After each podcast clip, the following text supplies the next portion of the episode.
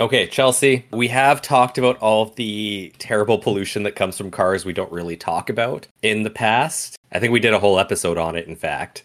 Yeah, we did. I found something new that is kind of destroying the world slowly that didn't come up in that episode, but I thought it'd be fun. It's an article on The Atlantic, came out September 7th, 2023. Article title America is Telling Itself a Lie About Roadkill, written by Ben Goldfarb. Oh no. The great irony of roadkill is this its most conspicuous victims tend to be those least in need of saving. Simple probabilities dictate that you're more likely to collide with a common animal, a squirrel, a raccoon, a white tailed deer, than a scarce one. The roadside dead tend to be culled from the ranks of the urban, the resilient, and the ubiquitous. But roadkill is also a culprit in our planet's current mass die off. Every year, American cars hit more than 1 million large animals, such as deer, elk, and moose, and as many as 340 million birds. Across the continent, roadkill may claim the lives of billions of pollinating insects as well. Mm. The ranks of the victims include many endangered species. One 2008 congressional report found that traffic existentially threatens at least 21 critters in the US, including the Houston toad and the Hawaiian goose. If the last ever California tiger salamander shuffles off this mortal coil, the odds are decent that it will happen on rain slick blacktop one damp spring night. The opposing group for roadkill's hidden toll are reptiles and amphibians, known collectively as herps, which I've actually never heard before. No, that makes me think of something else. Yeah. okay. Now I'm wondering if they have the same root word.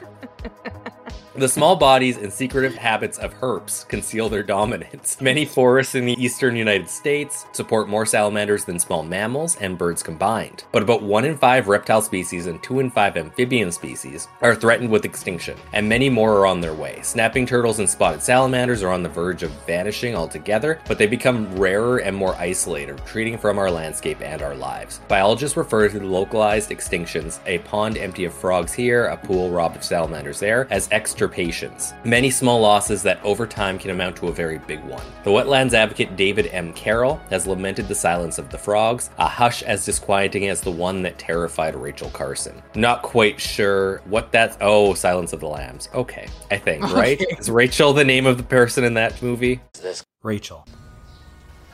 Uh, hello. Rachel. I don't think it is. Okay. Well, Rachel I'm not sure Carson? who Rachel Carson is. That's the first time she's Rachel mentioned. Carson. No, this is definitely not Silence of the Lambs. She's old. American marine biologist. Okay, that that makes sense. I don't know what she got up to though, so it'll be forever a mystery. Okay. I'm not looking into it further. nope. That's all I need to know. The forces muzzling the frogs and other herps are many habitat loss, fungal disease, pollution, but it's not a coincidence that herps are predisposed to become roadkill. Reptiles and amphibians move slowly, and as cold blooded creatures, they gravitate towards warm surfaces, whether limestone or asphalt. Turtles lumber across lakefront streets to deposit their eggs, snakes slither over highways to huddle in hibernacula. Wow, there are a lot of words I've never heard before. That's a good Fringey Mini if there are words we don't know, have never yeah. seen before. Worst of all, some herps, such as northern leopard frogs, don't attempt to race between cars as deer do or avoid roads altogether, as grizzly bears do. Instead, they're what scientists call non responders, animals who are unfazed by traffic even when prudence would serve them well. Amphibians whose names mean double life are especially susceptible. Frogs, toads, and salamanders belong to two worlds the water in which they're born, and the upland forests where many species, upon swapping gills for lungs, spend their adulthood. When you have a toe in two realms, you must migrate between them. Amphibians move most frenziedly on spring nights and when rain refills the ephemeral pools that dimple forest floors and summon them to mate. Wood frogs that spent the winter as cold and hard as popsicles preserved by their own natural antifreeze thaw and stir. Salamanders clamber from their catacombs, peepers thrill with a vehemence out of all proportion to their thumbnail sized bodies. Thousands of minuscule lives go on the march, called by wetlands that will soon be cloudy with gelatinous egg masses. In some places, the emergence occurs over weeks, in others, in a few big nights. And a salamander on a big night will cross any road in their path, come hell, high water, or Honda. When an aggregation of libidinous herps boils over a road, the outcome is what some biologists call non too scientifically a massive squishing. Oh. Squishing statistics are both appalling and abstract in the way that astronomical death tolls often are. Nearly 28,000 leopard frogs killed over two separate two year periods on Lake Erie Causeway, up to 10,000 red sided garter snakes slain in one season in Manitoba, 2,500 toads flattened on a French road. In Indiana, scientists who count, counted more than 10,000 crushed animals found that 95% were reptiles and amphibians. You've probably never heard one pop beneath your tires, but in many places, herps, not deer, not squirrels, make up most vertebrate roadkill.